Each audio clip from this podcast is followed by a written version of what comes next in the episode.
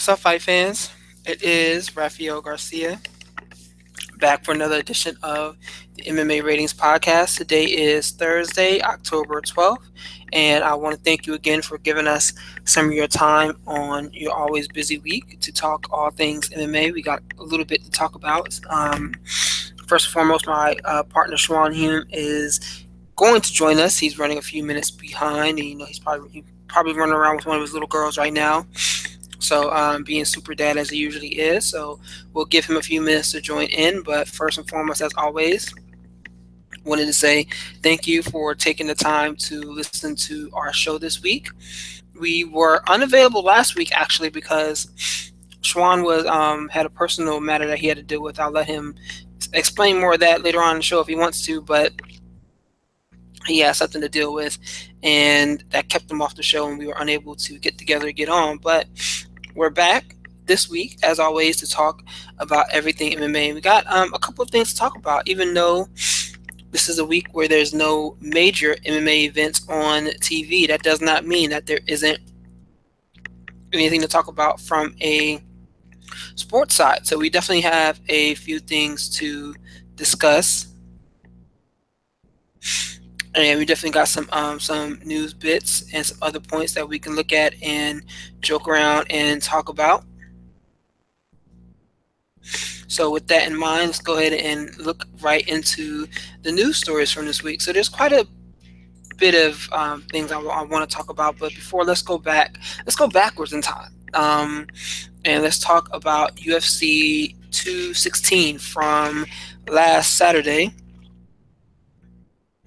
and we where we witnessed two important title fights. We witnessed um, first and foremost Demetrious Johnson defend his title for a record 11th straight time, and uh, break Anderson Silva's historic run when he defeated uh, Ray Borg via armbar, crazy armbar too, and we'll probably will talk about that in a second. But crazy armbar win for him. So we're gonna, to talk about that. And also we had Tony Ferguson, who became the interim lightweight champion when he defeated Kevin Lee via triangle. So there was two big important wins there. And I want to talk about both of those wins and what is next for those guys. I think they have some interesting pathways, some interesting conversations to be had there. So let's go ahead and, and, start our conversation there before we get to the news from this week. I mean, there. So first and foremost, we have the fact that Demetrious Johnson. I mean, I don't know what else this man has to do to continue proving just how much of a star he is within uh, MMA. But I mean, the dude goes out of his way to get a submission finish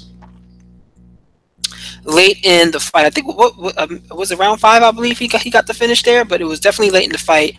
Takes a major risk to get another finish in defending his title, and he does so in highlight reel fashion. And you know that's my thing. When guys get wins and they get wins via highlight reels, I can always appreciate that. And he did just that on Saturday, when last Saturday when he secured that armbar win. And I'm uh, and for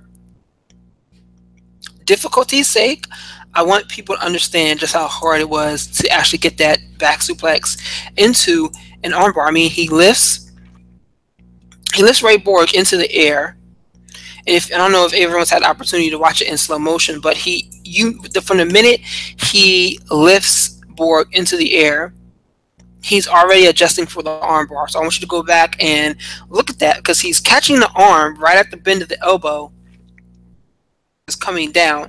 And even before Borg hits the ground, he already has one leg over Borg's body. He has he has his left leg over Borg, Borg's body to kind of secure that before stepping over the head. I mean, from an armbar standpoint, for someone who practices, you know, you always you're always taught that the armbar wants to be tight. You don't want there to be any space, any opportunity for your partner to adjust or partner to move. More often than not, when you see arm bars hit, they are very tight movements, very tight movements until like that final leg comes over or the or the popping of the hips. This was totally different from that. This is one big movement opening and created a space there.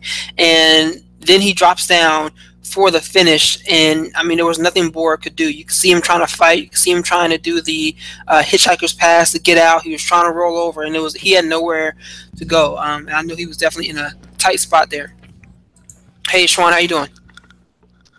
Uh, good. How are you doing? I'm doing good, sir. Doing good. Uh, let's turn things down a little bit. Um, you joined us right on time, sir. We uh, didn't get too far into the conversation. We're talking about Demetrious Johnson's win at UFC 216. So let's start there, man. What did you What did you see with that uh, with that big armbar victory over Ray Borg? Uh, the fight really went the way I thought it was going to. Um, he just really outclassed them. the The thing about it is, it's he's to the point now where he's got to win spectacularly for him to make an impression because what he was doing through all five rounds is pretty much what everybody expected him to do: outwork Borg, outposition Borg, control Borg, break him down on the feet, control him on the ground. Demetrious is to the point now where just getting an armbar, getting a rear naked choke, dropping somebody with a knee, that's not going to cut it. For him to get attention, for him to build any sort of momentum with the fans, he's got to find creative and dynamic ways to win because the way he's been he's been so dominant at this point that anything else is just you know, par for the course. It's, it's another paint by the numbers win for him. So the fact that he was able to score that kind of armbar is the kind of thing that I think will help him get a little bit further along with casual fans and maybe have some potential for getting some momentum as a crossover star. I don't I don't think that'll be enough to make him a huge star, but I think it's a good beginning. Because so far, I mean, he did the board what everybody expected. So it's it's really impressive the way he finished the fight. But in a certain instance, given the fact that Borg wasn't really a challenge for him, even though he was a ranked guy, it kind of takes it kind of takes away from it a little bit because Borg was obviously a class and a half below him. But the creativity and the difficulty of how he finished makes it um, makes it a little bit easier to uh, swallow, I think, in a long run.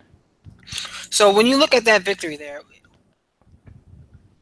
what I don't want to say what else does Johnson have to do but what is next? If you were in his ear, if you were, you were his manager, and he was like, you know, I'm going to do whatever you tell me to do right now.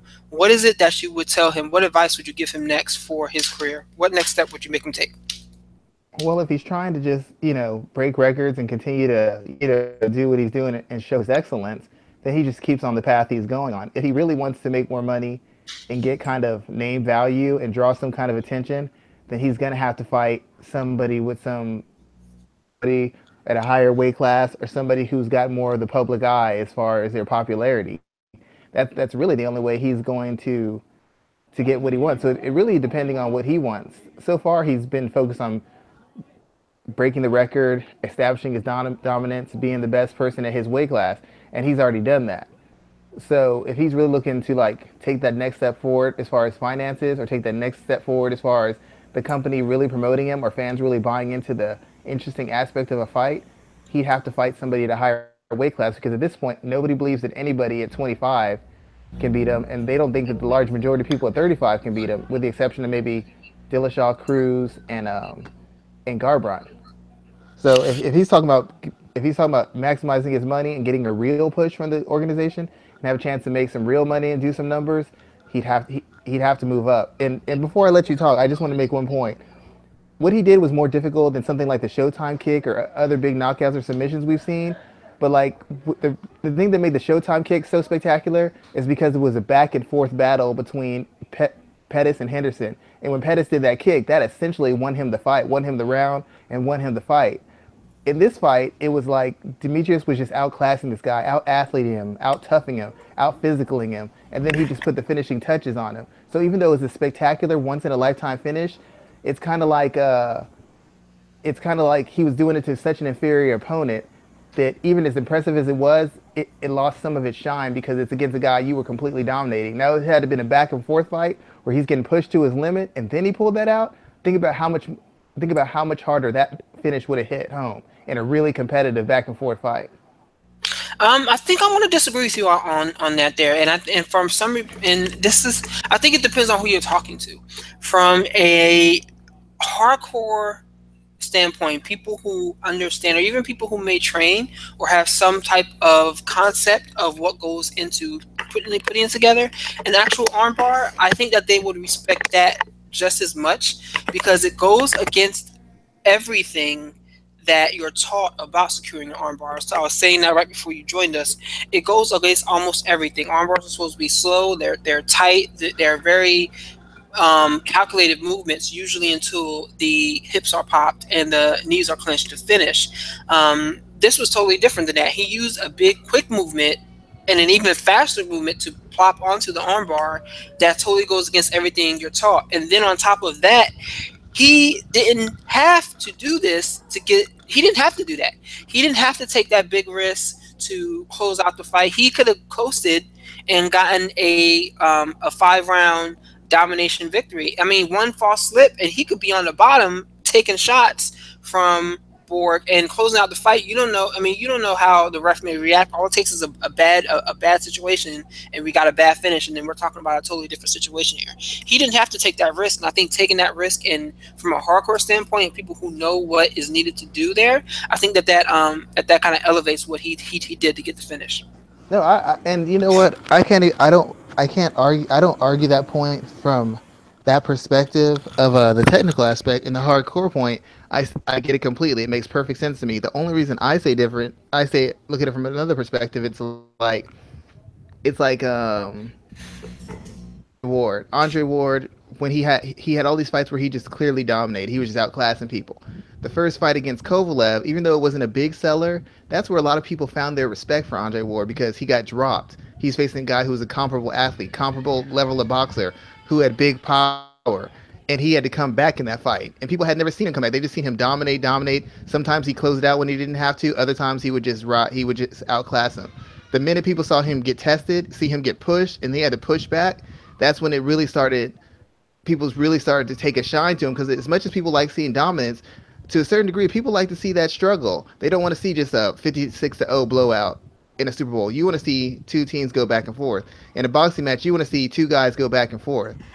I mean, it, and I'm not saying that I, I don't appreciate the technical aspect of it, but to me, I, and I, just my opinion, I feel like if it would have been a back and forth fight, and like you know maybe even DJ's behind, and then he goes for this move when he's behind, and there's a lot of pressure on it. Like if if he doesn't make a move or do something dynamic, he's he's gonna lose his fight. And then he comes from behind, or he's in a tight fight, and he does that same move where there's pressure, where not just where you could lose, the, where you're losing a fight, or you could lose it off that move because it's such a tight fight that make to me it would make it hit home because it's it's like it's like me outboxing somebody who can't box or somebody who's not on my level of boxing. It's like watching Floyd Mayweather against Conor McGregor. Yeah, Conor's got some skills, but it's just a matter of time.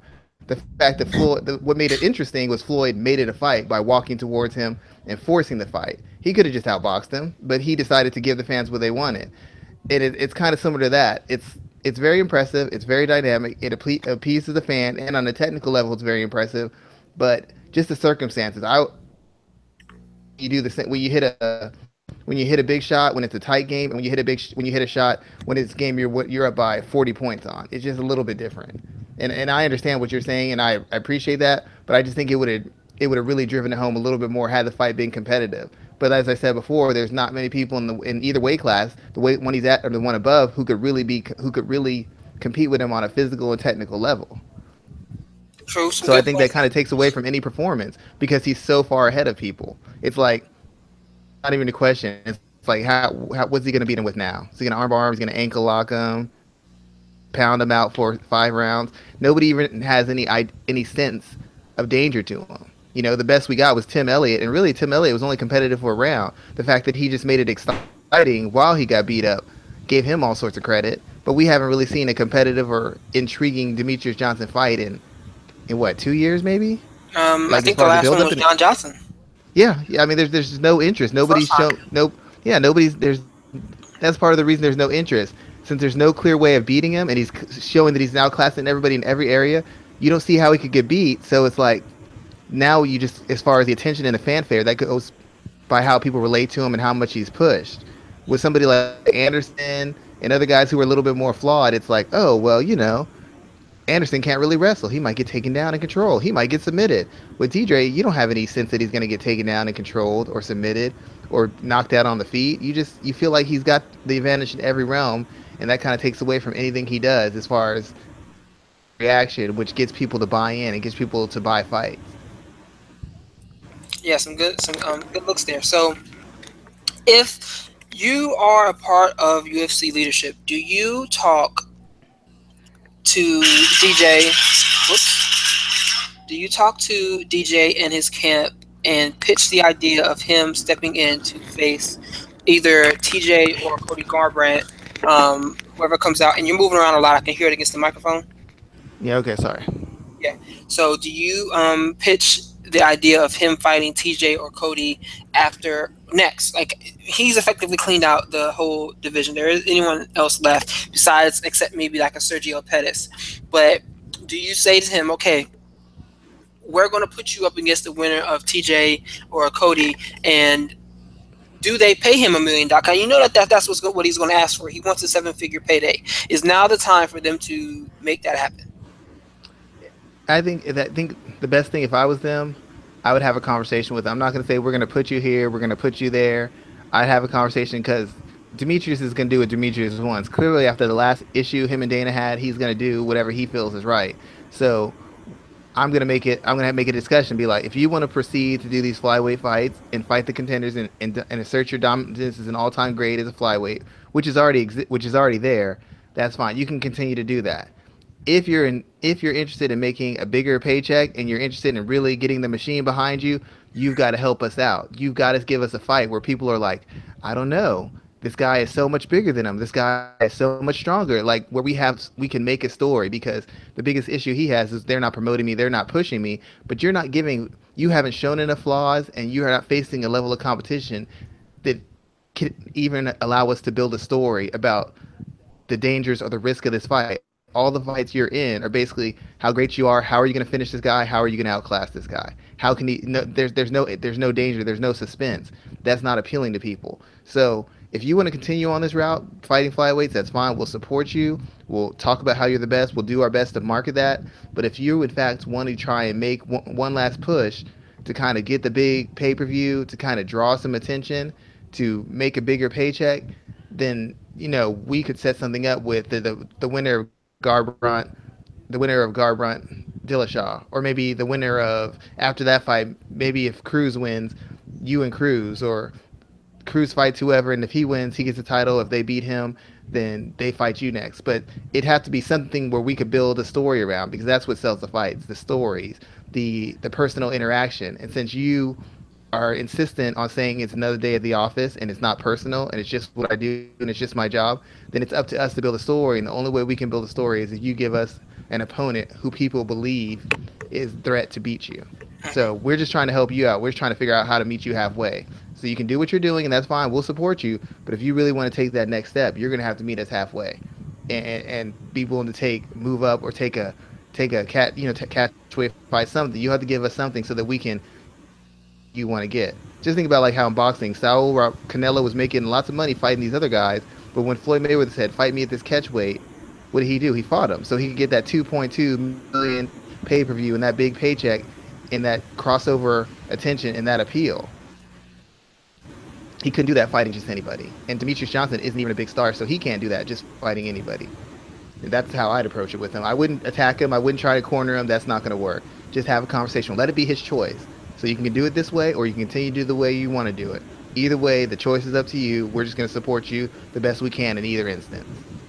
Yeah, some good points there. Um, next, so let's look at the other champion from the night where we saw Tony Ferguson come out on top in the main event where he uh, used a triangle choke to um, secure his interim lightweight uh, title when he submitted Kevin Lee in the third round of that fight. There, a um, couple of different points I want to talk about here. First and foremost, the action itself. What did you think? Did you think that this was um, a more competitive fight than you thought it would be? A lot of people were expecting uh, Ferguson to straight wash Lee throughout the bout. But I think Lee had some good points there, some very good points, especially early in the fight. He was clearly getting more gas like once the third round started creeping along. But um, break down the action for me and what you saw there first. The fight essentially went the way I thought it was going to because um, Lee's actually improved a little bit. His striking's gotten a little bit sharper.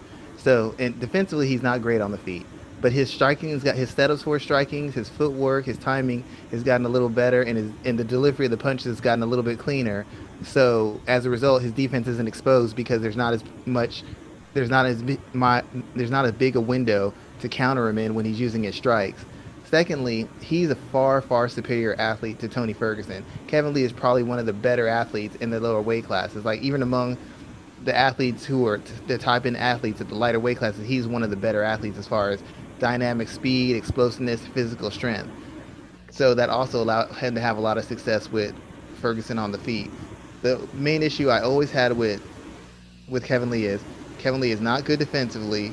Kevin Lee, the way he fights, is very attribute based, so it's dependent on his ability to explode into things, explode into takedowns, explode into shots, explode into his offense.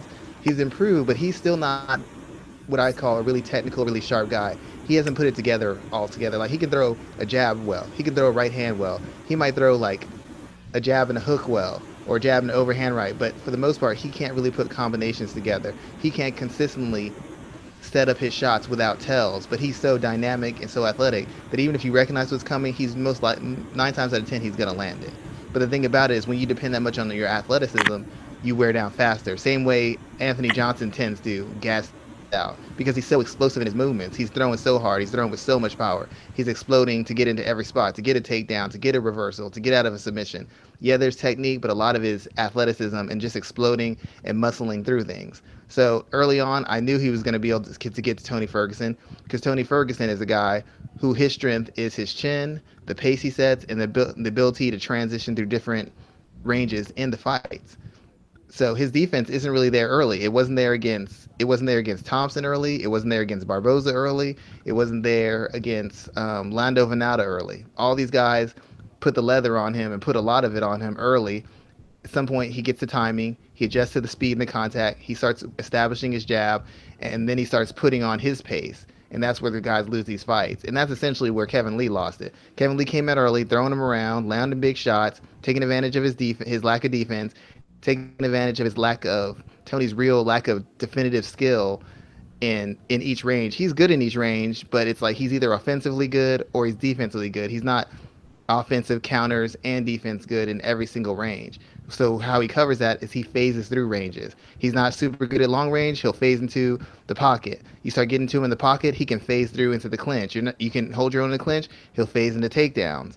At some point, he's to find you in a range that you can't handle by pushing that pace, and that's where he takes advantage of you. And that's all he did with Kevin Lee. Kevin Lee came early, took him down, roughed him up a little bit, banged him around a little bit, Tony survived it. He started figuring out his timing, figuring out his range. He got his jab going, and once he got his jab going, the whole fight was turned around from that point on. Kevin Lee's la- lack of defense ended up exposing him because he doesn't have the footwork or the timing to save energy while being defensively sound. Everything's explosive. He has to jump out of the way. He has to lean out of the way excessively. He has to move in and out of position because he doesn't know have the precise footwork and body position to work his way into position and work his way out. So when he's tired, his any any any idea of defense falls apart. Unlike somebody like a Canelo, when he was tired, he was able to last because he knows technical pivots, angles, positions, leans, parries, and blocks. Kevin Lee doesn't have that. So then he started dinging up Kevin Lee on the feet. Kevin Lee engages him, gets on the ground, and it was just a matter of time before he finished him because Kevin Lee can't maintain a pace, and Kevin Lee's defense has never been good, whether it's on the feet or on the ground. He's just he's just good enough with enough athleticism to keep him safe. But the minute he slows a step, the minute he gets tired, the minute he has to work at a pace that's not comfortable to him, his defense falls apart. His offense falls off, and his de- defense completely disappears. And that's exactly what happened. His defense fell apart, and he got stuck in a move that he wouldn't have got stuck in in the first round, or maybe even the second. But he got stuck late, and then he got finished. And that, that's pretty much the way I saw the fight going from the day from day one as dynamic as Lee is, the only chance he had to win this fight was early. And once he didn't win it early, it was just a matter of time before Ferguson made the adjustment, walked him down, started beating him up, and finished him. So I definitely agree with you there, and that is what you've been pointing out for such an extended period of time. Um, do you think that Kevin Lee's value increased at all? And, and, you know, before we start talking about Tony Ferguson and you know, his position as champion, what's next for him? I have two more questions about Lee. Do you think his value really increased at all in this fight, like the way he looked, and even even some even some space in his reaction, you know, seeing him break down in tears right there on, on the spot, like it, like that was something that was interesting to me as to as well. And I haven't had, heard a lot of people ask or talk about that. But did Lee kind of grow as a potential star that the UFC can, continue building around in the near future?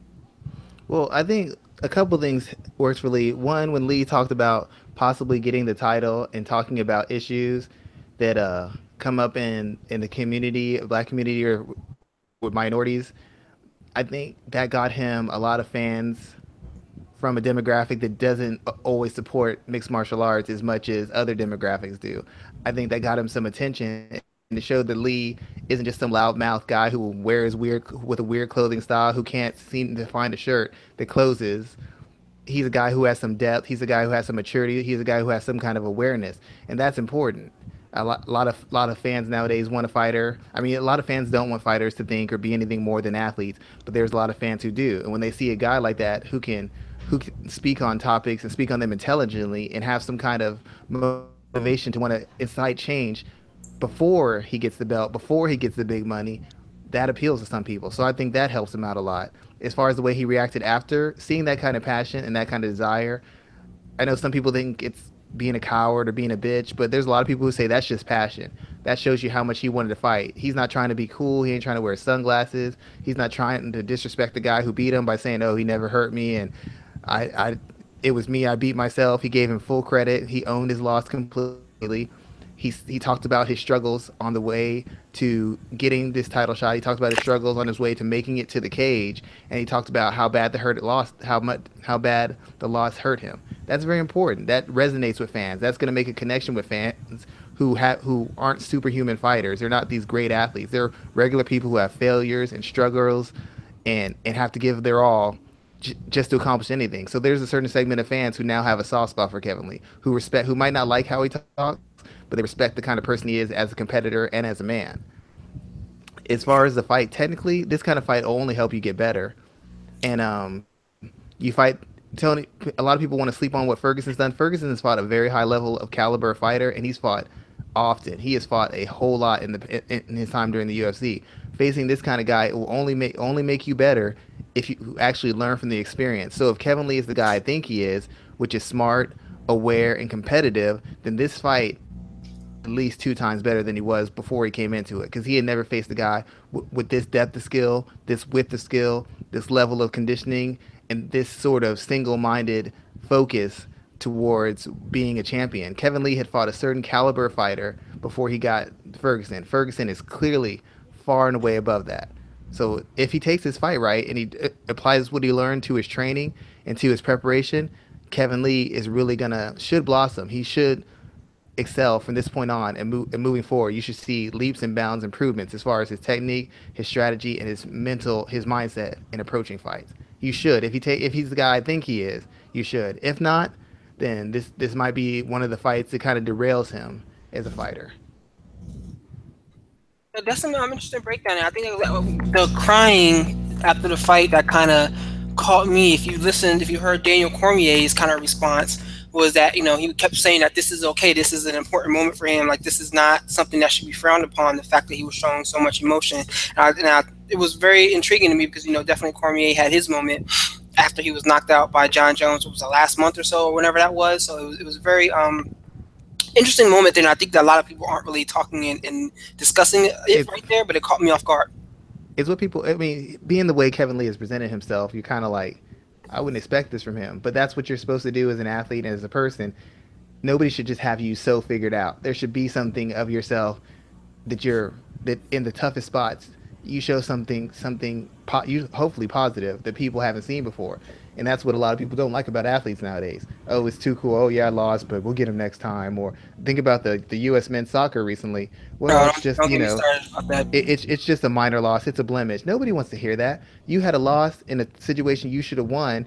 We want to hear someone be, I'm upset, I'm disappointed, I'm disgusted. You want to hear that. You want to see some reaction to let you know that there you, you don't feel bad about investing your time and money in these people.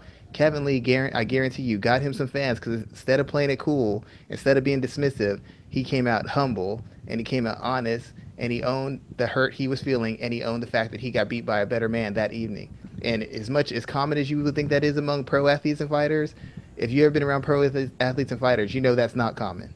So when you see it, you appreciate it because it's so far to the left of what everybody else is doing.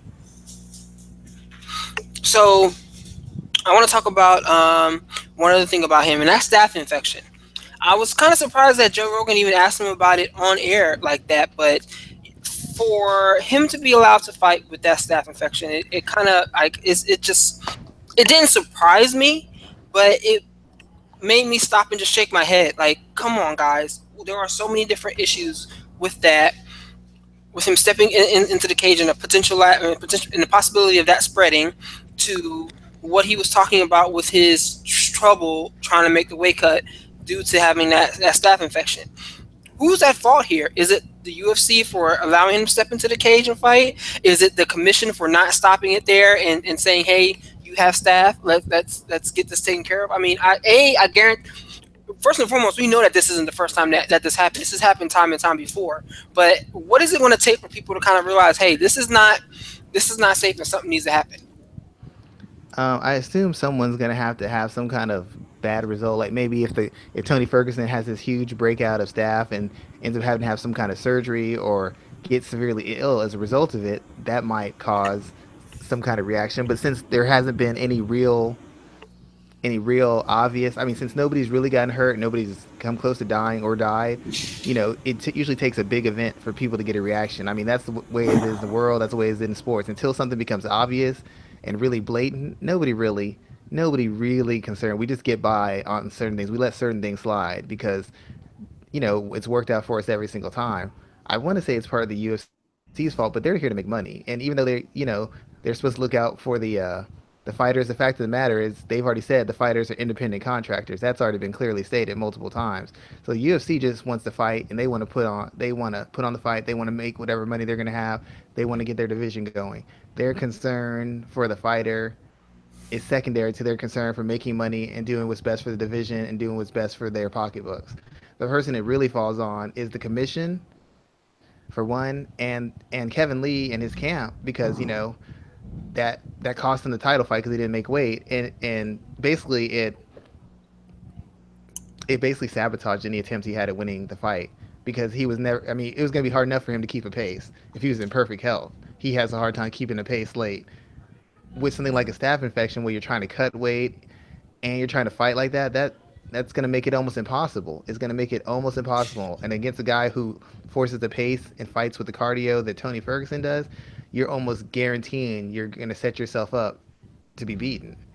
So the biggest people I think it falls on is Lee and his team and the commission. You know, it's the commission's job to catch all these things and to really look out for the fighter's best interest. And it's Kevin Lee's team job to put him in the best position to not just win, but to not get hurt if he loses. It, and when you have that kind of issue as far as your cardio, that could you could be compromised. Yeah, definitely. And that can affect your performance. I'm, I'm curious to see, um, you know, what comes out of this and if, if anything really kind of changes going down or going um, in, in the future. But I was just, I was kind of t- not taken aback, but just kind of shook my head. Like you got to be kidding me. It, so, it doesn't. It doesn't hurt. It doesn't. It doesn't help the image because you know, MMA we're world class athletes. We treat people like this. So you let people go on with clear staph infections to fight. Yeah, that's that's that's awfully professional. You know, they keep saying they're better than boxing, and every single time they get a chance to, to, to make that stand, it seems like they sabotage themselves and, and prove that they're not. Yeah, definitely. Um, so let's talk about Tony Ferguson. You know, we have a new interim uh, lightweight champion, and we have a man who's I don't want to say he's been a thorn in Conor McGregor's side, not quite as much as Nate Diaz, but he's a guy who really can't be ignored anymore. Uh, UFC President Dana White is talking about making the fight between Ferguson and McGregor. That's really like the only that's the best. He claimed that that fight has to happen, but clearly there's a Nate Diaz and the money fight, quote unquote, for MMA kind of looming over shadow loom, looming over the idea of a Ferguson and McGregor fight. So personally, I want to see Ferguson and McGregor next. I think that that's the right fight to make, especially if you look at what Tony Ferguson has done from a historical standpoint. I mean, 10 straight fights and, and he's winning fights the way he's winning them. You can't deny this man a title shot. But from a financial standpoint, I would not be surprised if the UFC decided to go with setting up um, McGregor Diaz to kind of close out their 2017. If you were in charge, what fight would you make and why? Uh, well, if I'm in charge of the UFC, is the way they're going right now. Like if I'm in their position and I'm doing their job, once again, my my loyalty is the UFC. My loyalty is making money to make up for this huge we, we made in we made into this sport.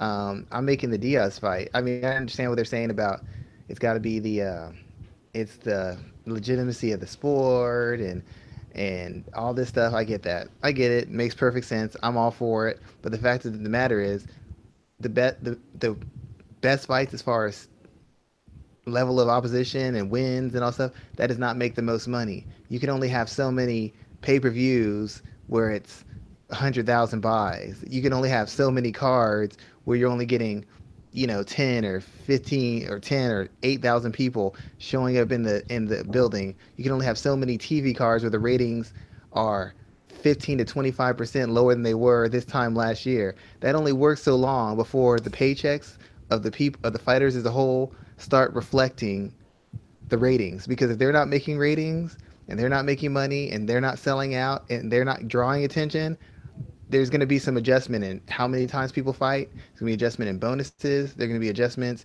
in other opportunities. And even sponsorship for fighters who do have them is going to fall off even more because you're not you're not bringing in fans. You're not mm-hmm. developing casual interest. When they have big cards with big fights, every fighter wins. Every fighter who's got their business straight is winning. Felice Herrig's on a big card. She wins because she has sponsorships that stayed with her. So when she's going to be on a big card, what happens to Felice Herrig? Her sponsor's kicking a little bit more money. They push her a little bit harder because she's about to be on the biggest, one of the bigger cards of the year, one of the bigger TV cards of the year. And the bottom line is, if the money is not coming in, the lights don't stay on. If you want your buddy to get signed by the UFC, the UFC's got to be making enough money to make it worth their while to sign this guy. They don't make money off of 100,000 pay-per-view sit buys. They don't make it off of 200,000 pay-per-view buys. It's almost like Conor McGregor was had single-handedly maintained the UFC solvency as a result of his fights in the UFC and his fight with Floyd Mayweather, which the UFC got a cut of. So if I'm looking for long-term benefit, it's it's selling the most. We can always do integrity. You can be you can you can do you can do integrity all the time. We, we, we, we get lots of integrity, but if it's not selling, what does that do for us? And who's asking for a Tony Ferguson fight? The hardcore fans? Hardcore fans are gonna fight are gonna watch anyways. They always do. The people we're trying to get are the casual fans who spend the extra money, who will fill up Vegas, who will buy the pay per view and, and buy it online or pay for to stream. That's what you're trying to get. You're trying to make it an event. That's how you make the most money. And even though it would suck for Ferguson, nobody's asking for Ferguson. Nobody's talking about Ferguson. Ferguson isn't any sort of, sort of subject for discussion as far as as far as casual fans go. That's nobody cares about that. Nobody cares about it. And if nobody cares about it, then nobody's going to buy it. And if nobody buys it, then nobody then then nobody's going to pay. And I know what people are going to tell me. Ferg, uh, McGregor always sells, but that's the same thing. Floyd Mayweather always sells, right? But what did Floyd want to do? He wanted to fight Conor. He wanted to fight Pacquiao. He wanted to fight Canelo. Why? Because they they instead of selling a hundred, selling 500,000, 750,000 or million, he sells 2 million, 2.4 million, 2.6 million. It's it's the amount of money you're going to get and and I guarantee you, McGregor wants to be. He's a, he's a true fighter. He wants to be an, a guy, a man of integrity. He wants to be a fighter of integrity, but he also wants to get paid. He has talked often about the damages this this kind of career does to you, the time he wants to be in it. He can't afford. He, why is he going to take short money unless the UFC is going to pay him, and the money he's going to want, they'd have to have a matchup that sells for them to for him for them to pay him the way he wants. So, if you're Tony Ferguson, um, I personally I don't think that there's anything less that I settle for other than this um, Conor McGregor fight because right now you know that is the and I hate to use air quotes money fight terminology, but it is the fight that you know everyone wants. Um, and for from a UFC standpoint, I think that they kind of do want they want Ferguson to get some of that rub because if and when they do make this Conor McGregor fight, let's say they go with the Diaz bout first, and that fight happens, and um, then they decide to go with Tony Ferguson next. They want to begin putting the steps in place where people can look at Ferguson as a star now, rather than trying to build him up at a at a later date. From Ferguson's standpoint, he needs to be doing all he can to be that boogeyman that he's claiming he's going to be for Conor McGregor. I mean, he needs to be showing up at showing up at any Conor, Conor McGregor press um, press conference. He needs to be showing up at their gym, doing whatever he possibly can to um, get into that man's face. If they do go with the Nate Diaz fight, he needs to be at ringside he needs to storm the storm the cage as soon as the fight's over because this really needs to. He needs to kind of. He needs to push home the idea that hey, I'm the guy he should be fighting, and this is the only fight that fans should care about. Um, right now, I think that people are talking about Tony just because of UFC 216 and it being so close in everybody's mindset. But the UFC does have a good promotional uh, backing behind them, and they can make people forget about Ferguson if they start selling this Nate Diaz fight. And I think he needs to do as much as he possibly can to remind everybody, hey, I am the man he should be fighting next, not Nate Diaz. Yeah, and I understand that point, but with combat sports, a lot of how you sell and a lot of the money that's made – is a result of your fan base and how you resonate with fans. I mean, that's just a fact. When Chavez fought Canelo, and I know boxing is a little bit different. Nobody, I mean, very few people thought Chavez had a chance of winning, but that fight did like that fight did 1.1 million pay-per-views on a fight that nobody thought Chavez had any chance of winning. Mayweather versus McGregor, nobody really, really believed May- McGregor had a chance of winning, but that fight did how I mean, well, the lunatics, no sane people. But even sane people who thought Mayweather was going to smoke him paid for the fight. They paid for a fight that they already knew the conclusion to. You know, it it, it it's just a lot of the sales, a lot of the pay per view, a lot of the draw is do you resonate with fans? And for some reason, Nate Diaz and his brother Nick resonate with fans better than Tony Tony Ferguson does. Ferguson really doesn't have a huge fan base. He might have people who want to see him fight, because they feel like he's the next logical step for McGregor. But he doesn't have people who just I mean, even when even when even when Nate Diaz was losing a bunch of fights, he had fans who would want to see him fight a top guy. Who want to see who we're talking about Nate should get a title shot. Nick Diaz still has guys who say that he should get a title shot in his first fight back. All because of his fan base, not based on anything he's done in the cage recently. Tony Ferguson doesn't have that. The only reason he's even being talked about is because he's shown extreme excellence.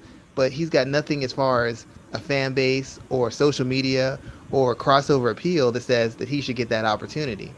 And I'm not saying it's right, but it's just a fact that's been proven time and time and time and time again. It's like watching a Cowboys game. Even when they're terrible, do the Cowboys sell out? Do they have the highest ratings on TV? Yes. They don't have to win to sell. They don't have to get past the first r- round of the playoffs to get to, to lead in jersey sales and ratings and and uh, and interviews and people talking about the Cowboys that they don't have to win. Other teams have to win to get that attention. Kansas City might have to go all the way to Super Bowl to get one tenth of the co- attention that the Cowboys get when they're four and twelve. Just yeah. a matter of who relates to you, how do you resonate, and how do you have a connection. Has Tony Tony earned it? Sure, he's earned it. But the fact of the matter is, even though Tony's earned it and he's talking about the integrity of the sport, let let's not act like Tony Tony doesn't want money too. He wants money he wants to get paid too. That's why he they had an issue with him about his paycheck and his salary and his his contract with the UFC. He wants money too. It's not just integrity; it's money. He wants to get paid too. He wants a big payday. He wants a red panty night. And he, he thinks he's done enough to earn it, which is all well and good. But let's not just make this all about just being the best. yeah, it's definitely not about that. There, there's definitely you know people are here to make money and, and they're here to get paid. They're, that's what they're why that's why they're called prize fighters. Yeah, and they're saying to Conor, well, you've made enough money. Come fight the best. Well, Conor could say, you've made enough money. Why are you Why are you trying to come after me? Everybody wants to tell everybody else what to do with their careers and their money. But if you look at these interviews, at some point these people start complaining. Well, I don't know why he's getting so much money. I fought the better competition. Well, if if it's all about the integrity, why are you complaining about the money? Because it's not about the integrity. I'm not trying to disrespect anybody, but if it's just about being the best, why do you keep on talking about the guy who makes the most money? Because you want to get paid too. You want to have a Lamborghini, you want to fly on the jet, you want your kids to be taken care of, and that's great. I respect that. But but let's let's let's downplay some of the it's just about the integrity of the sport. It's a joke otherwise. You he won't give up his interim title because that's the only leverage he has. he wants to get paid too. Yeah, he wants to fight Conor, prove he's the best. Yeah, yeah. But let let's let's just be honest. If Conor Yes, if, Con, if Conor wasn't as big if there was another draw as big as Conor, I think he might take that fight. But Conor's the big draw. Conor's the big money. Conor's the life changing money. The guy who might put you in that superstar stratosphere. So of course he's going to target him. I mean, Yeah, I, don't, I don't blame him for it. It's fine. definitely some good points there. Um, so let's uh, let's con- let's continue with the conversation about Ferguson. Last question about that. There, if they do go with the Nate Diaz fight mm, next, do you take Khabib Nurmagomedov or do you sit on your laurels and, and wait for that Diaz and Conor McGregor fight to kind of um, finish up? I just don't know the point of taking Khabib. I know everybody keeps telling me about Khabib's win streak, but who did he beat in this win streak? Like the best win he's had is Michael Johnson, and Rafael dos Anjos probably. uh, yeah, okay, you know what? There you go. That that's probably the best. But that was a couple years ago. He ain't done anything like really stand out since. He's except pull out fights. He's known more for getting injured and pulling out fights than he's known for beating anybody, anybody of any note. So I mean, I don't I don't know that he's not a. I mean, he's not a draw. I mean, to be honest, if Tony can't get the Conor McGregor fight, if you're talking about being a man of integrity and the integrity of the sport, then you fight Khabib just based on the fact that he's undefeated and he's the closest ranked guy for you to fight. But he doesn't want to fight Khabib because A, Khabib don't make any money, and B, Khabib hasn't been active in any time. But if you go by actual ranking and accomplishments and being undefeated, the only fight to make would be Khabib. Now, the on- the second money fight for Ferguson, the fight that people would really pay money to see, would be Ferguson for if if Gaethje, Justin Gaethje gets past Eddie Alvarez, Ferguson versus Gaethje, that will sell. That Man. will do a big number.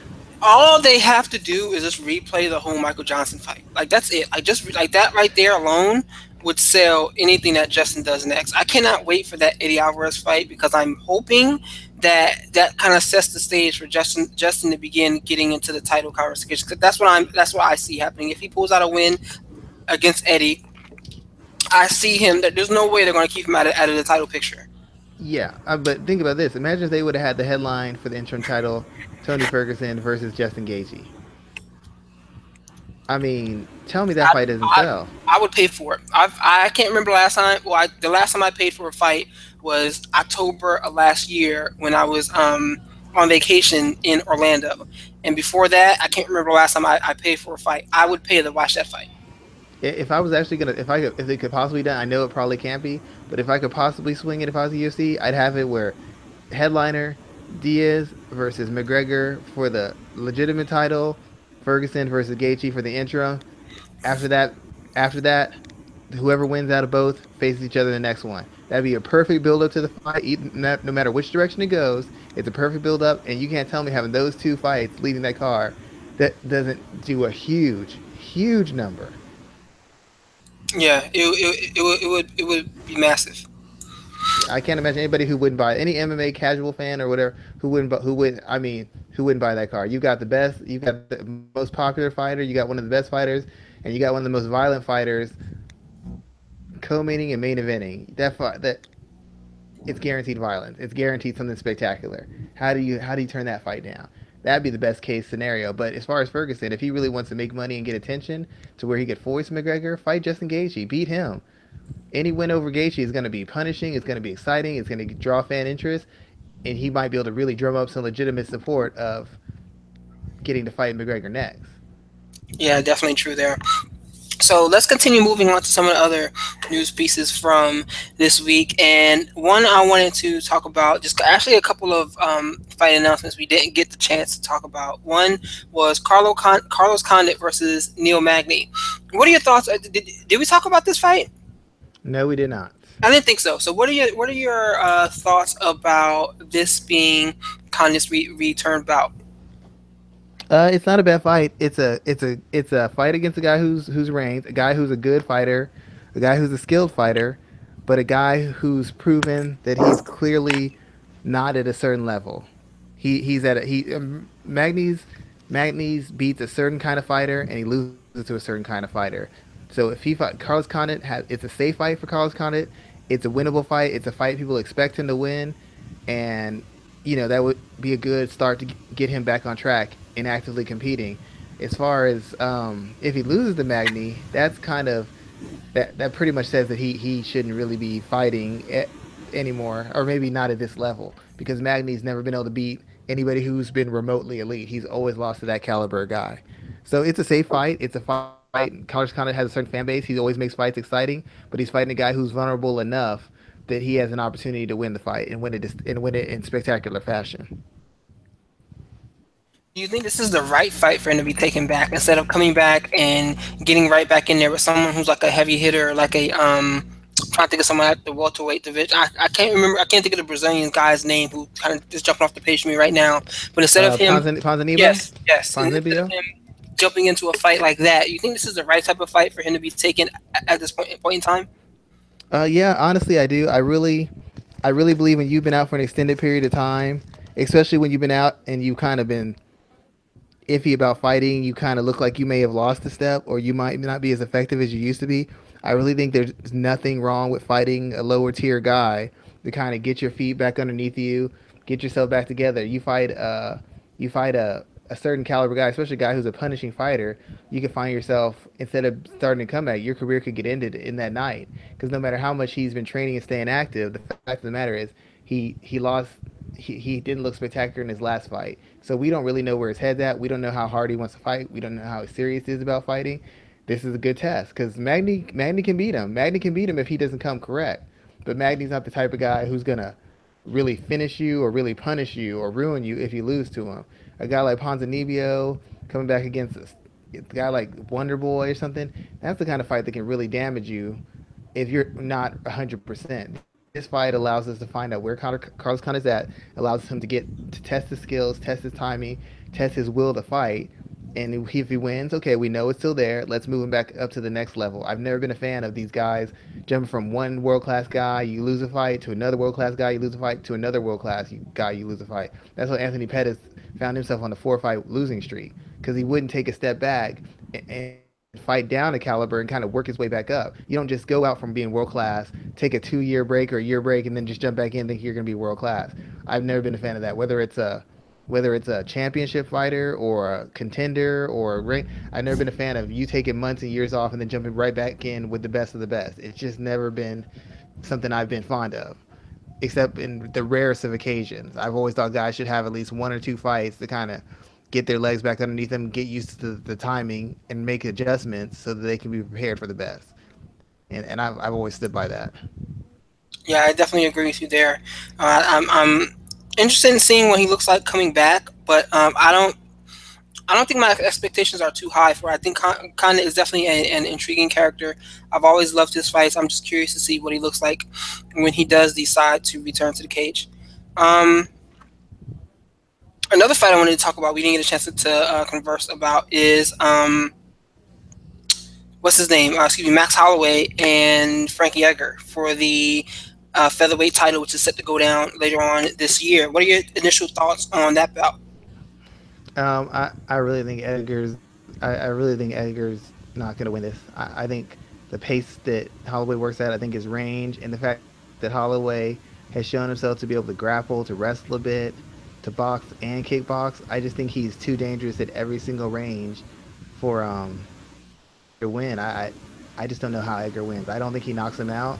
I can't imagine him outworking him at this, at this age. Edgar still fights at a high pace, but I don't think he fights at as high a pace as he used to. And I honestly think that Edgar's taken a lot, a lot of shots that he doesn't take. He doesn't take continuous punishment the same way that he did before. I, I, I think it'll be competitive because Edgar's a veteran. Edgar's tough. Edgar can wrestle, and he's a much better wrestler than, than Holloway. But I, I don't I don't have any path to victory for Edgar. I expect Holloway to be in a tough fight, but I expect him to win and, and win decisively.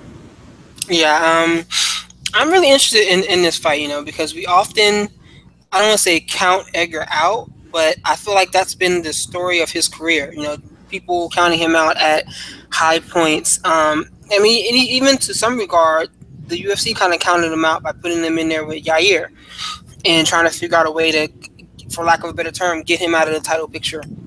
Well, and I mean, him, him Yair wasn't going to do it. Yair wasn't good enough. I mean, we both said there was no way Yair was winning that fight. What I what I think is interesting about the Holloway fight though is that Holloway is a very smart fighter as well, and what you see often, even Jeremy Stephens did this when he had Edgar hurt I feel like guys try to pounce in too quickly to finish the fight, and they end up allowing him to get a hold of them and get a, just enough of a win to get his wits back about him and, and go about finishing the fight. Um, Holloway, I think, is a is a more uh, intelligent fighter than that, and if he hurts Edgar, I think you're going to see him kind of control the pace the way he did against Cub Swanson because he had Swanson hurt a lot of times in their featherweight fight before finishing him later on in the bout there. So I, I definitely think this is this is an intriguing matchup. I'm never one to ever want to count out Edgar, but um, I'm really really interested in seeing how this uh how this goes. He's 36 years old. I think he just turned 36 a, a couple months back. So MMA has consistently been a young guy's game, but Frankie continues to uh, blow that mantra up every time. But you know, this is a this is a big important fight for both guys. One of the one of the big differences you notice when it comes to uh, Edgar when they when the guys fight is guys can't keep a pace. Even if they hurt him, they'll they'll sell out trying to finish him, and they can't maintain it. You understand what I'm saying? Like they they get him in a position, they trying to go balls to the wall and trying to land that knockout blow. They start loading up. Holloway's too smart for that. He's not going to load up. Holloway sets a very high pace he sets a very high pace. He maintains a very high pace. He's not going to slow. He's not going to he's not going to let up. He gets Edgar in a position. He's not going to he's not going to throw 20 punches and then be gassed. That's not going to happen. He's not going to be like Gray Maynard and totally gassed. And unlike a lot of guys like Jeremy Stephens or even Cub Swanson and some of the other guys that Fred Edgar's beat, these guys were fairly one-dimensional. Um, Charles Oliveira was a fairly one-dimensional fighter as far as his overall skills. He he was an offensive guy who's mostly a grappler, and defensively on the feet he was flawed. Offensively on the feet uh, he was flawed. Jeremy Stephens, once again, Edgar's a guy who can move. Edgar's a guy who can find angles. Edgar's a guy who can strike and wrestle. He can switch it up. So that's a guy with multiple dimensions. Jeremy Stephens is not good against guys who have multiple dimensions. Eh, so that was a fight that was made for Edgar. The fight that Edgar's had at featherweight, where he's had to fight a guy with multiple dimensions who, who can switch up his pace and do different things when he fights was the closest thing to it would be would be fighting Aldo. And he's never had any sex with Aldo because Aldo can grapple, Aldo can counterattack, Aldo can lead. In spots, Aldo can use volume. In other spots, he can sit back and pick you apart. Max Holloway is capable of doing every single one of those things. More importantly, Max Holloway is a smart enough guy to make adjustments in fights. Mid, in between rounds, and during a round he can make an adjustment. So that's that's why I'm going with Holloway because he has so many different weapons, so many different tools, and he's not married to using any one of them to win the fight. He'll do whatever it takes to win the fight. It means submitting him. It means submitting him. It means standing up and boxing. Boxing. It means throwing pressure. Throwing pressure. It means grappling. It means grappling. He'll do whatever he, he thinks is necessary for him to win the fight, and he'll use whatever tool necessary for him to win the fight, and he's got the skill to do it. And that's gonna be the difference. Most of the guys Edgar's been beating up recently have not had the depth of skill and haven't had the cardio to force the pace with them. Holloway has both. So my question is, what is Edgar going to do when he's facing a guy who has both of those skill sets, both of those tools? Mm-hmm. I'm not going to disagree with you there. Um, yeah, I think it's going to be a hell of a fight. I am looking forward to that uh, that event, and as always, I'm always looking forward to the UFC's end of year show. Have you seen the whole card for UFC 209? Two, excuse me, 219. Um, 219. I don't think so. All right, so I'm gonna pull that card up. Before I pull that card up, what were your what was your first reaction of Robbie Lawler, Rafael dos Anjos? Uh, I mean, it's a good fight. Yeah, it's a, it's a good fight, and um, it's an action fight. It's a fight for the fans. It'll be a good one. I mean, it's a really good matchup. I kind of think it, it gets rid of a contender, and just it puts it. Dos Anjos, I feel, is a lot closer to a title fight than Lawler is at this point, and I feel like it, it possibly eliminates a contender for him. And if he beats Lawler, I'm not sure that it it actually stamps his ticket to fighting Woodley anyways, because um, Lawler's Lawler's only win is over Cerrone, and his last loss to uh, Woodley was a one punch knockout. So it's like I'm kind of mixed emotions. I know it'll be a good fight. I know it'll be an action fight, but I have some mixed emotions about the risk, the position it puts Dos Anjos in if in fact he loses, or even if he wins. I I don't know that it guarantees anything, but I know a loss puts him in the back of the line. and a win, I don't know that it guarantees him a, a title fight either.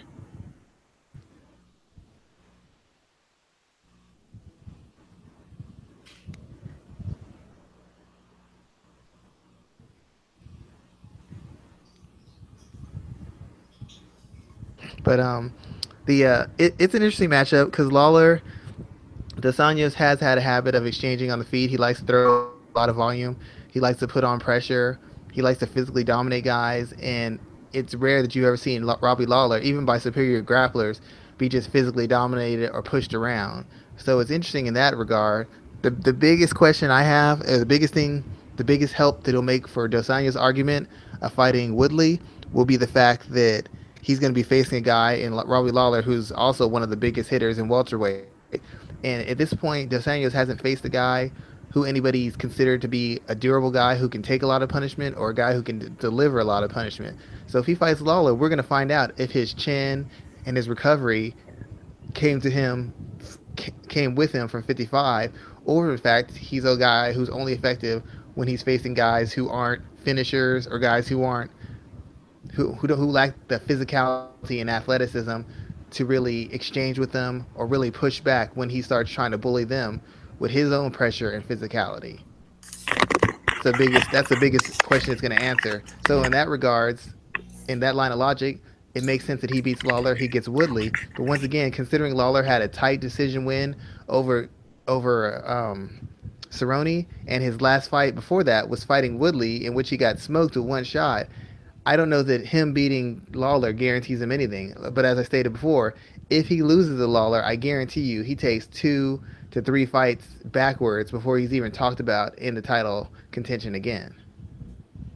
So this is really this this is interesting to me. I think that this is the right direction to go with Rafael dos Anjos at this point in time because you know we talked about him after his win in his last fight, the way he would be an intriguing fight for Tyron Woodley. I wish that they could make that that make that fight um, now, but with Tyron being out and you know Dos Anjos kind of needing one more win before being um, before having claim to that uh, that top spot, I agree with this fight being made. Did you see uh, Dos Anjos and Woodley going back and forth in uh, on Twitter today?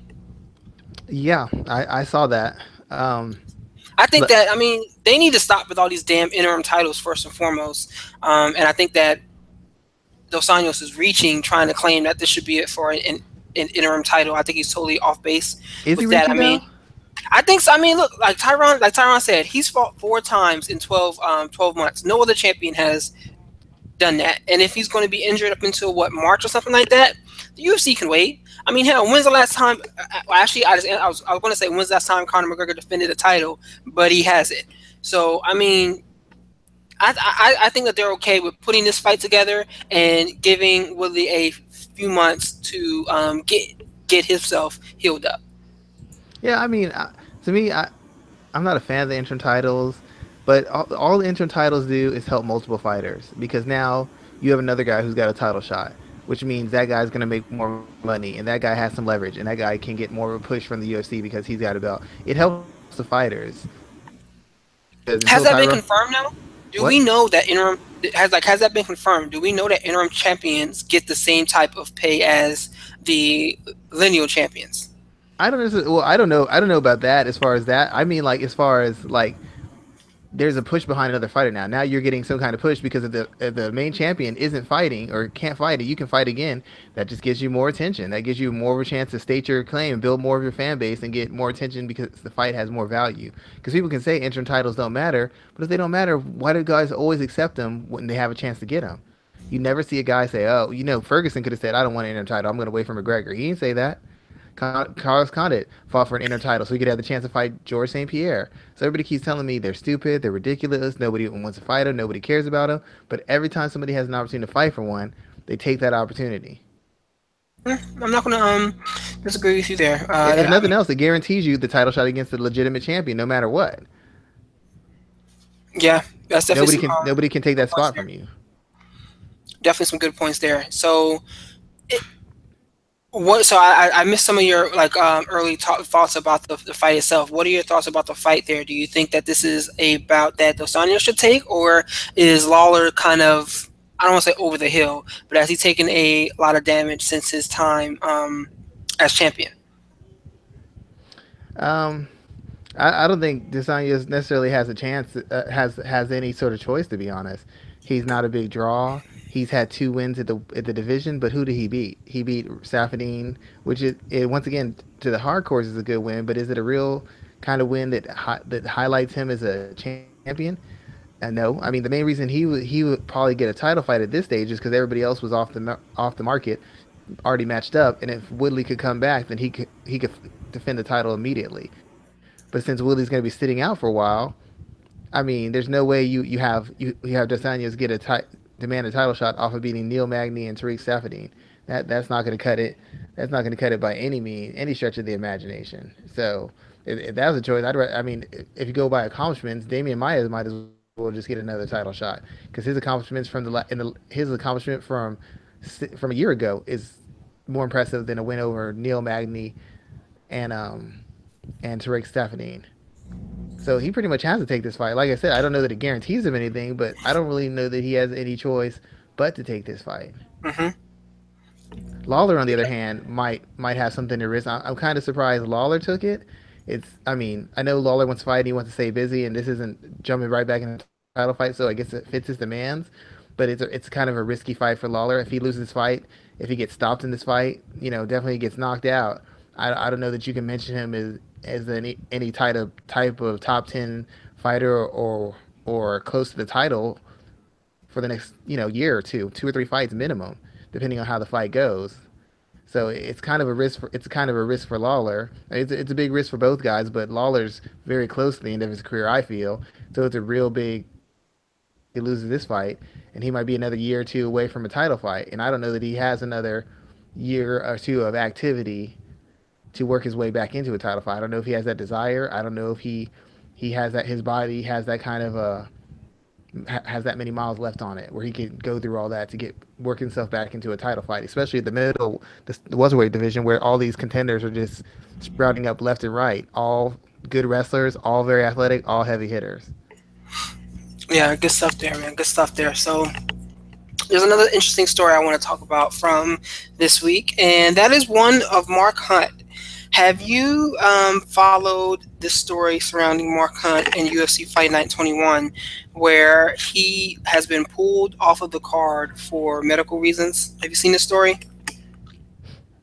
Yeah, I, I heard that. I heard that story. So what makes this so interesting is that you know he did that.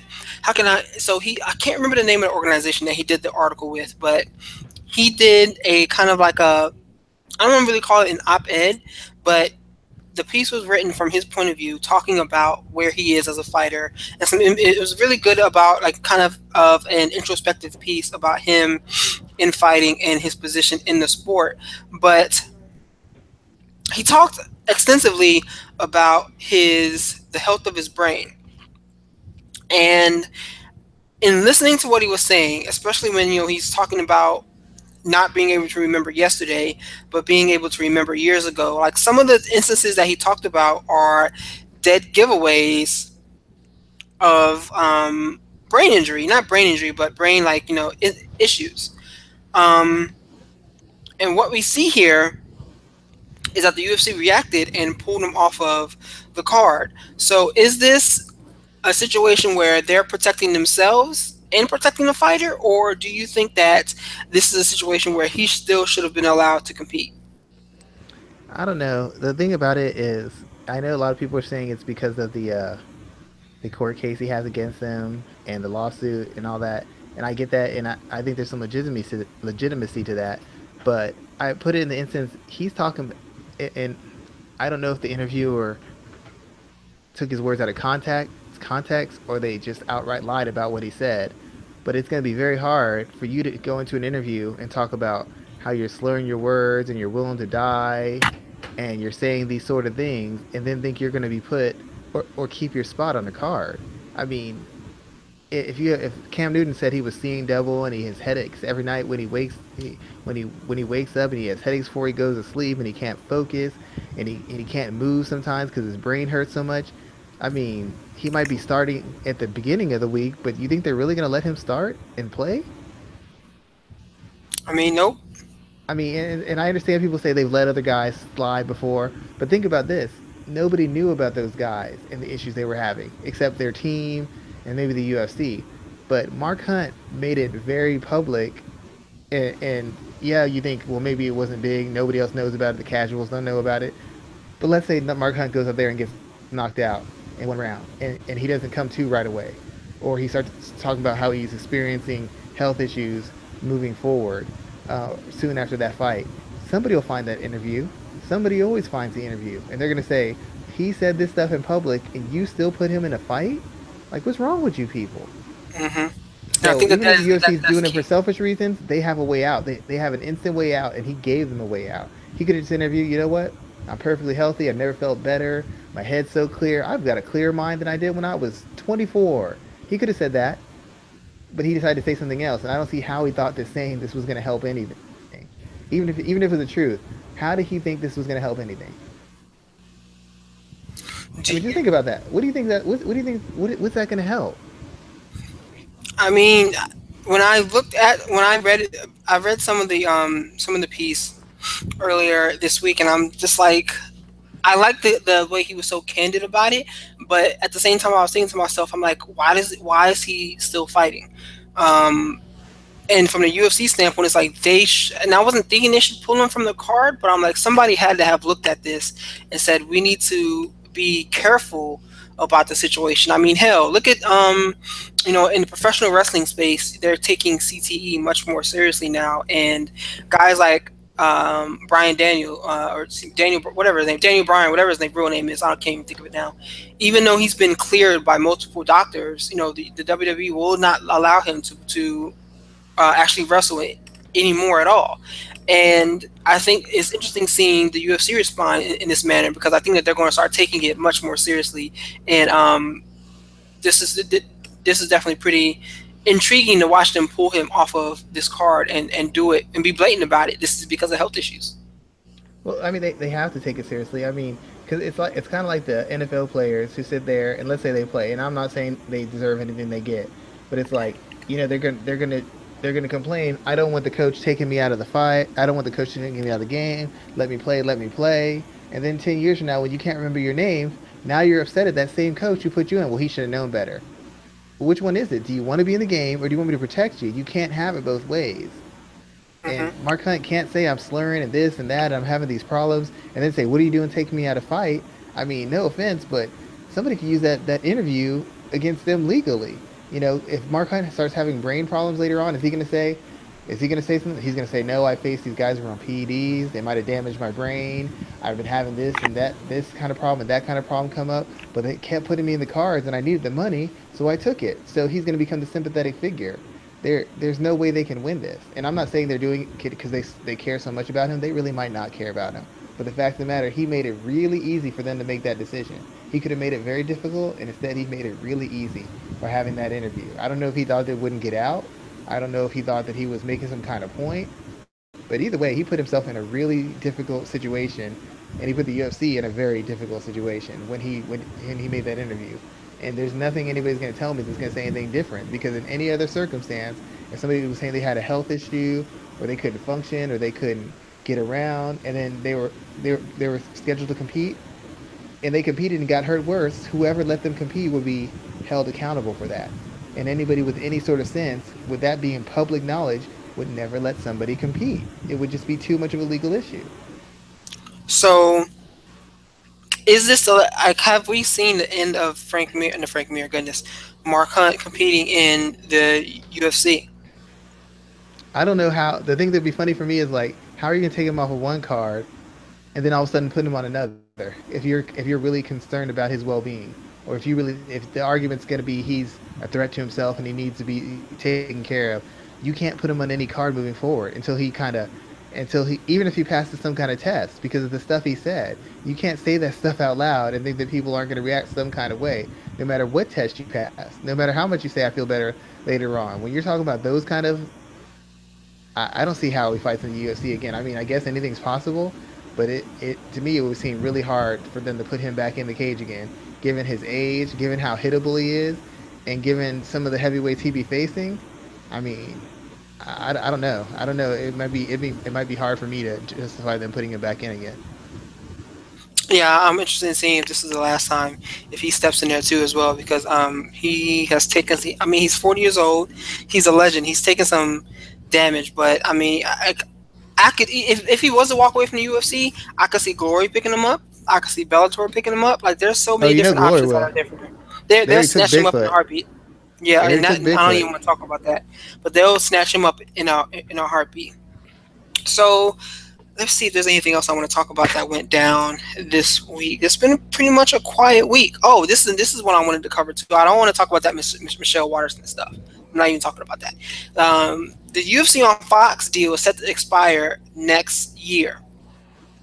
I think this is going to be an interesting time because I think that the UFC is going to be forced to I don't think the next deal will be as big as the first one was, first and foremost. And I think the UFC is going to be forced to kind of rein in some of their paper uh, or some of their shows. You know how they're having so many so many shows throughout the year, and I think we're going to see hopefully fewer shows but more quality shows, uh, more quality matchups. I think they will be forced to kind of develop their own content like they're doing with the Dana White um, contender series on UFC Fight Pass as a platform because they will still need to have those fights and have those revenue generating fights on whatever level they can and to try to make Fight Pass a more um, presentable platform. But I think this is going to be a very interesting next few months as they try to make a, a new deal before this one expires. Um, I don't know. I've always had a problem with the pay per view model because I don't think there's enough fighters worthy of it. I think it just costs more money and actually hurts their bottom line. And I, I think we've had discussion like a year ago. They shouldn't be having certain guys on pay per views. They just don't sell. They don't sell, and they want a certain kind of pay-per-view. they want a certain kind of pay rate to be on a big card or be on a pay per view card. They want certain opportunities, and the investment you put into putting them on the card does not come back to you as far as ratings or pay-per-view buys or attendance. So I really think they're gonna have to change something out and then start putting their fights on multiple platforms. And I'm talking about like more live fights uh, and just different, different, different kind of platforms at different times, so that they can maximize the money they have. Because at this rate, the pay-per-view model is gonna kill them. They really, in my opinion, they should they shouldn't have more than five, really five, maybe six pay-per-views at most. And um, only, with, hmm. only with the very the very be, the, the, the very best fight with the biggest stars because they're having what sometimes two three four a year, two three four a month, and and these they're not doing bang up numbers. I think the most that they've done a month is two.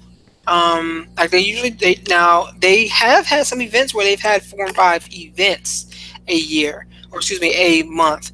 But um, I I think that two events a month, um, like one, like let's say if they did one pay per view, one Fox card, and if, then if they had uh, other live events on Fight Pass, that would be something different. I'm thinking more along the lines of what the WWE does. To be honest, they have they they've even now gone to the point where they have two pay per views per month. But I think the one pay per view per month, one um, like Fox Sports, like a Fox level card, especially during football season, and then um, one uh, w- one or two fight pass type of, of showcases. I think that that is the right type of mix for uh, the UFC at this point in time. I don't have any data to support that, but just from what I've seen from other um, other type of, of, platforms, I think that that's the right type of uh, activity they should have at this point in time.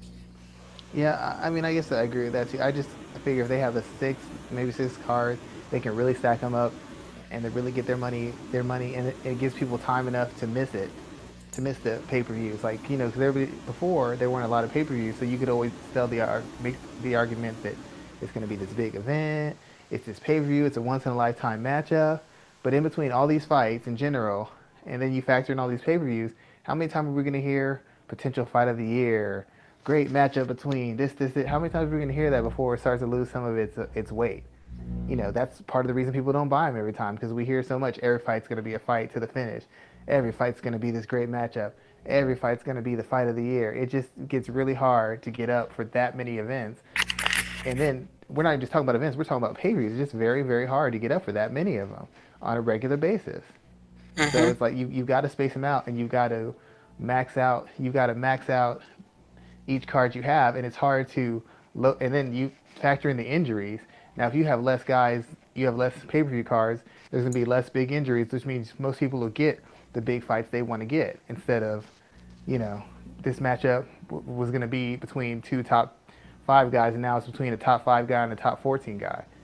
So I, I really think they gotta decrease the workload and really assign some value, assign some value about the uh, to the fighters in general. If you understand what I'm saying. Yeah, I can definitely understand what you're saying there. Um, so that's really what all, all, I wanted to cover this week. You know, it's, it's, a very slow week. There isn't any aren't any live events this weekend, but I'm sure someone can find some MMA somewhere to watch, or at least some competitive grappling to watch as well. So, what are you working on? Is there anything that you have um, in your mind that you want to talk about before we close out the show for this week?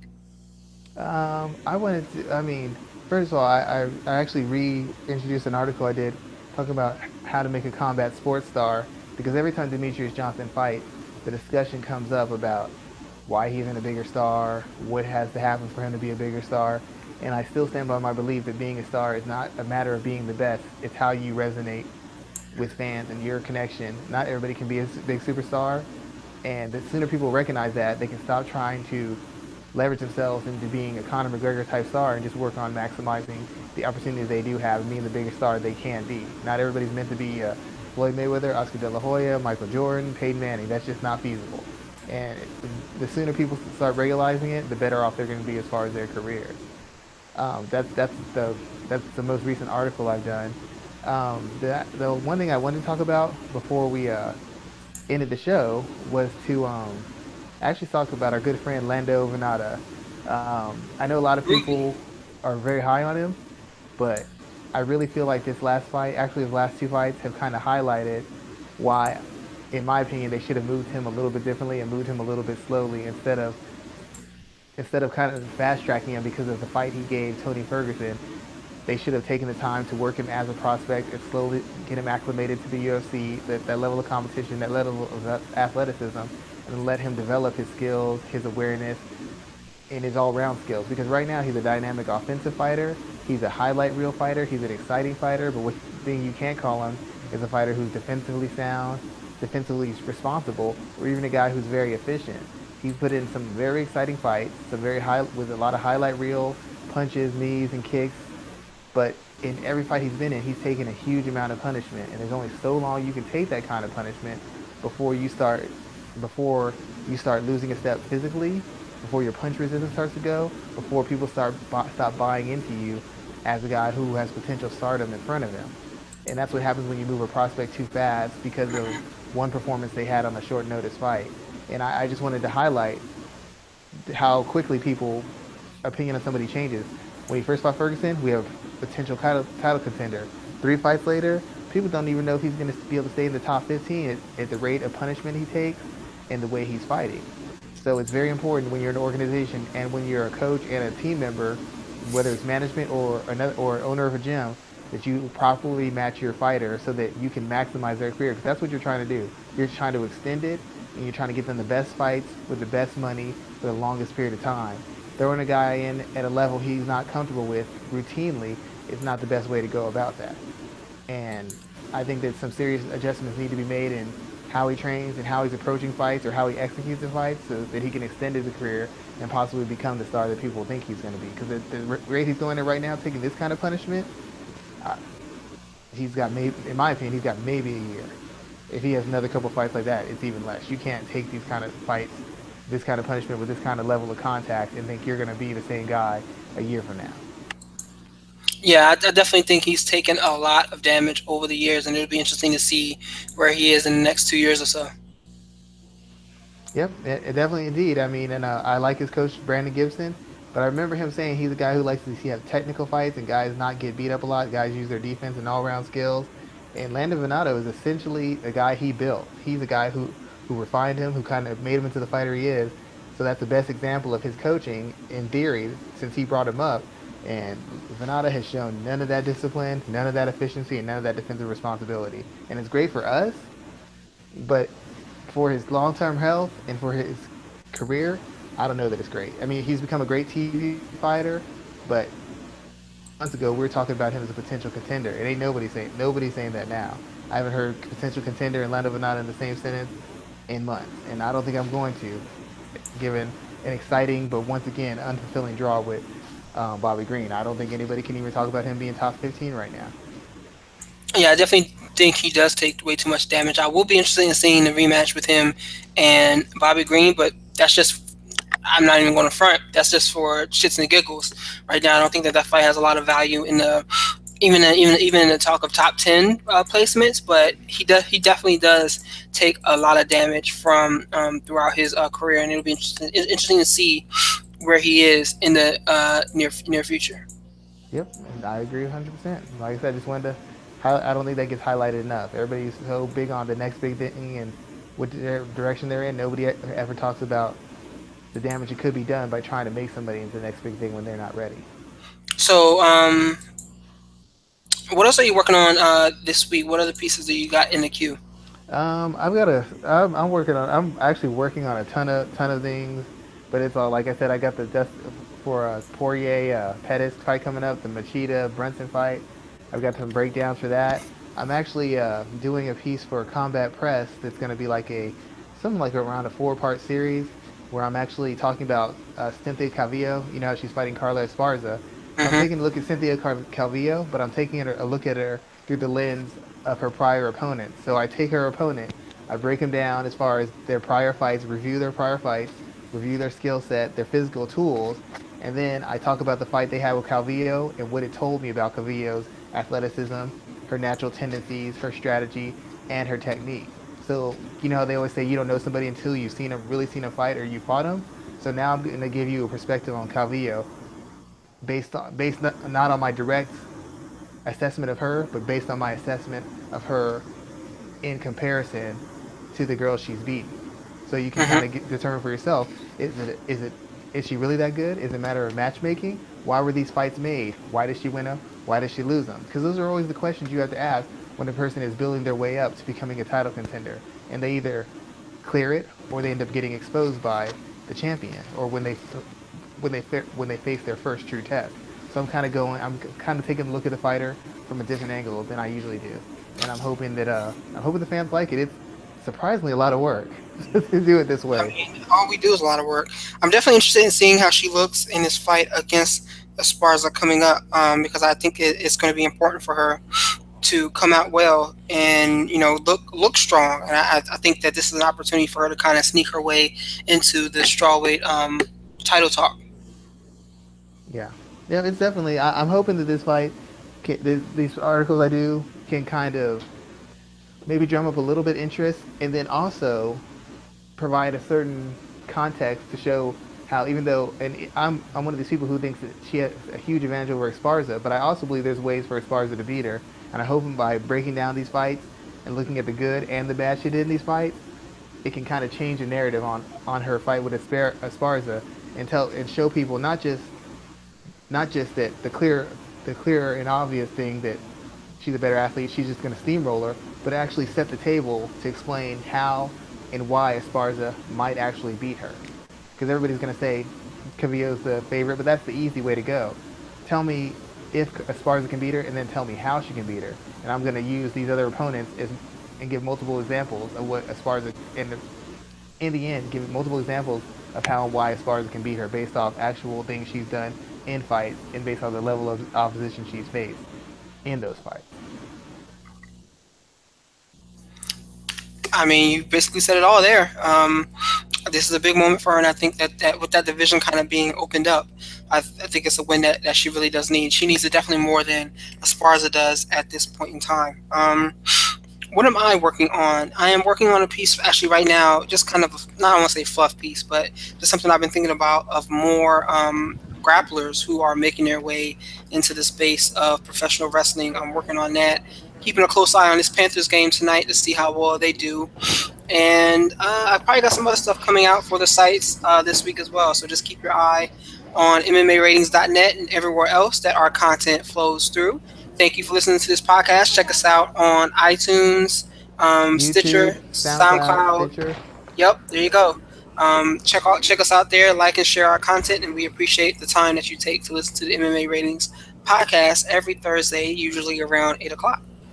Yeah, and once again, if y'all have any questions or there's anybody you think you might want to have us trying to get on the show, please feel free to share it with us and uh, share it with your followers because the best way to get new guests on and to, to, for us to approach new topics is if we see an interest in the people who listen to the show wanting to discuss, see certain certain guests on the show or wanting to discuss certain topics. Unlike a lot of shows, we are here for the fans and we're doing this all out of our love for the sport and our love in educating people about the sport. So you tell us what you want to see, you tell us what you want to hear, and you know we're always on Twitter. You can always reach me or Raphael, and we're going to do our best to accommodate you because we are here for you first and foremost. And we want to thank you for the uh, upkick we've had in in views and for the interaction you've had directly contacting me about the quality of the show and telling us about um, things you want to see on the show. We just we're just here for you. We're doing our very best on your behalf.